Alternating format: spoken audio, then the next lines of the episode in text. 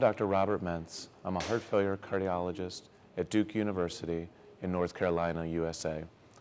It's been a privilege to be able to be here at the ESC Congress 2023 in Amsterdam and to have just shared the late-breaking clinical trial results from the HeartFID trial. By way of background, in patients with heart failure, it's very common to see iron deficiency. Upwards of half of our patients have iron deficiency. It's really striking. 50% or more of our patients with heart failure have iron deficiency. And what we know is that giving oral iron does not work. It doesn't help people feel better or function better when they have heart failure with iron deficiency. Some prior studies have shown that giving intravenous or IV iron, and specifically a medication called ferric carboxymaltose, or FCM, can help patients feel better and function better when they have heart failure with iron deficiency. There was one trial called AFFIRM AHF, which looked at patients in the hospital with an ejection fraction less than 50% who had iron deficiency, giving them intravenous iron, suggested the potential to reduce hospitalizations for heart failure. So with that, we designed and executed the HeartFID trial. This looked at 3,065 patients with heart failure with reduced ejection fraction, or HFrEF, with iron deficiency.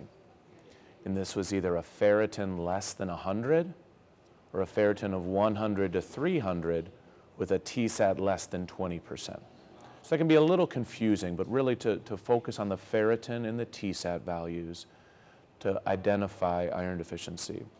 Importantly, this was regardless of anemia status. So we have to change our framing of when we see anemia, we think about iron deficiency. It truly needs to be when you see heart failure, check for iron deficiency. And in our trial, it was a placebo controlled, double blind, meaning that the doctors and the patients didn't know what they were getting. And every six months, they got infusions with ferric carboxymaltose, or FCM, and we looked at important outcomes for these patients. At 12 months, we looked at all-cause mortality, hospitalizations for heart failure, and six-minute walk distance. How far can they walk in six minutes? And what we found was that ferric carboxymaltose led to benefits in terms of fewer deaths, fewer heart failure hospitalizations, and longer six-minute walk distance at six months modest benefits overall, but we show, showed that it was safe, had these benefits. Uh, it didn't quite meet our level uh, that we had pre-noted as planned, but I think overall the evidence supports the safety and potential benefits.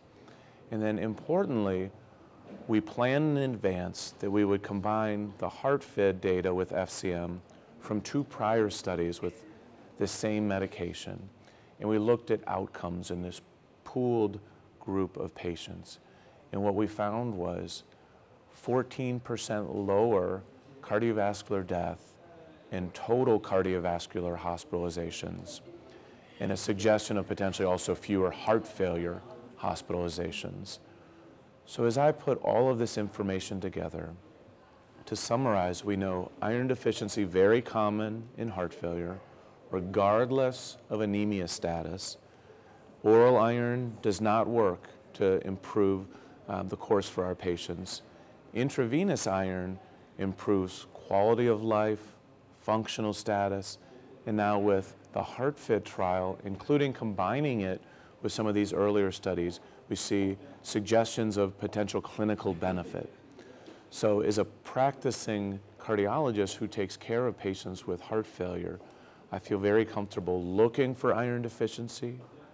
If you find iron deficiency based on ferritin and TSAT values, then using intravenous iron to help our patients feel function and have better uh, outcomes over the longer term. And now we have updated guidelines also just presented at this meeting to underscore the guidelines recommending uh, with a class two recommendation to use IV iron to reduce hospitalizations. So thank you so much for the opportunity to go through these data with you all. I hope this helps inform your clinical practice as you take care of patients with heart failure, specifically with iron deficiency as well. And I'm so eager to meet with you in the future as we join at ESC Congress next year in London and in additional meetings in between. Thanks for your attention.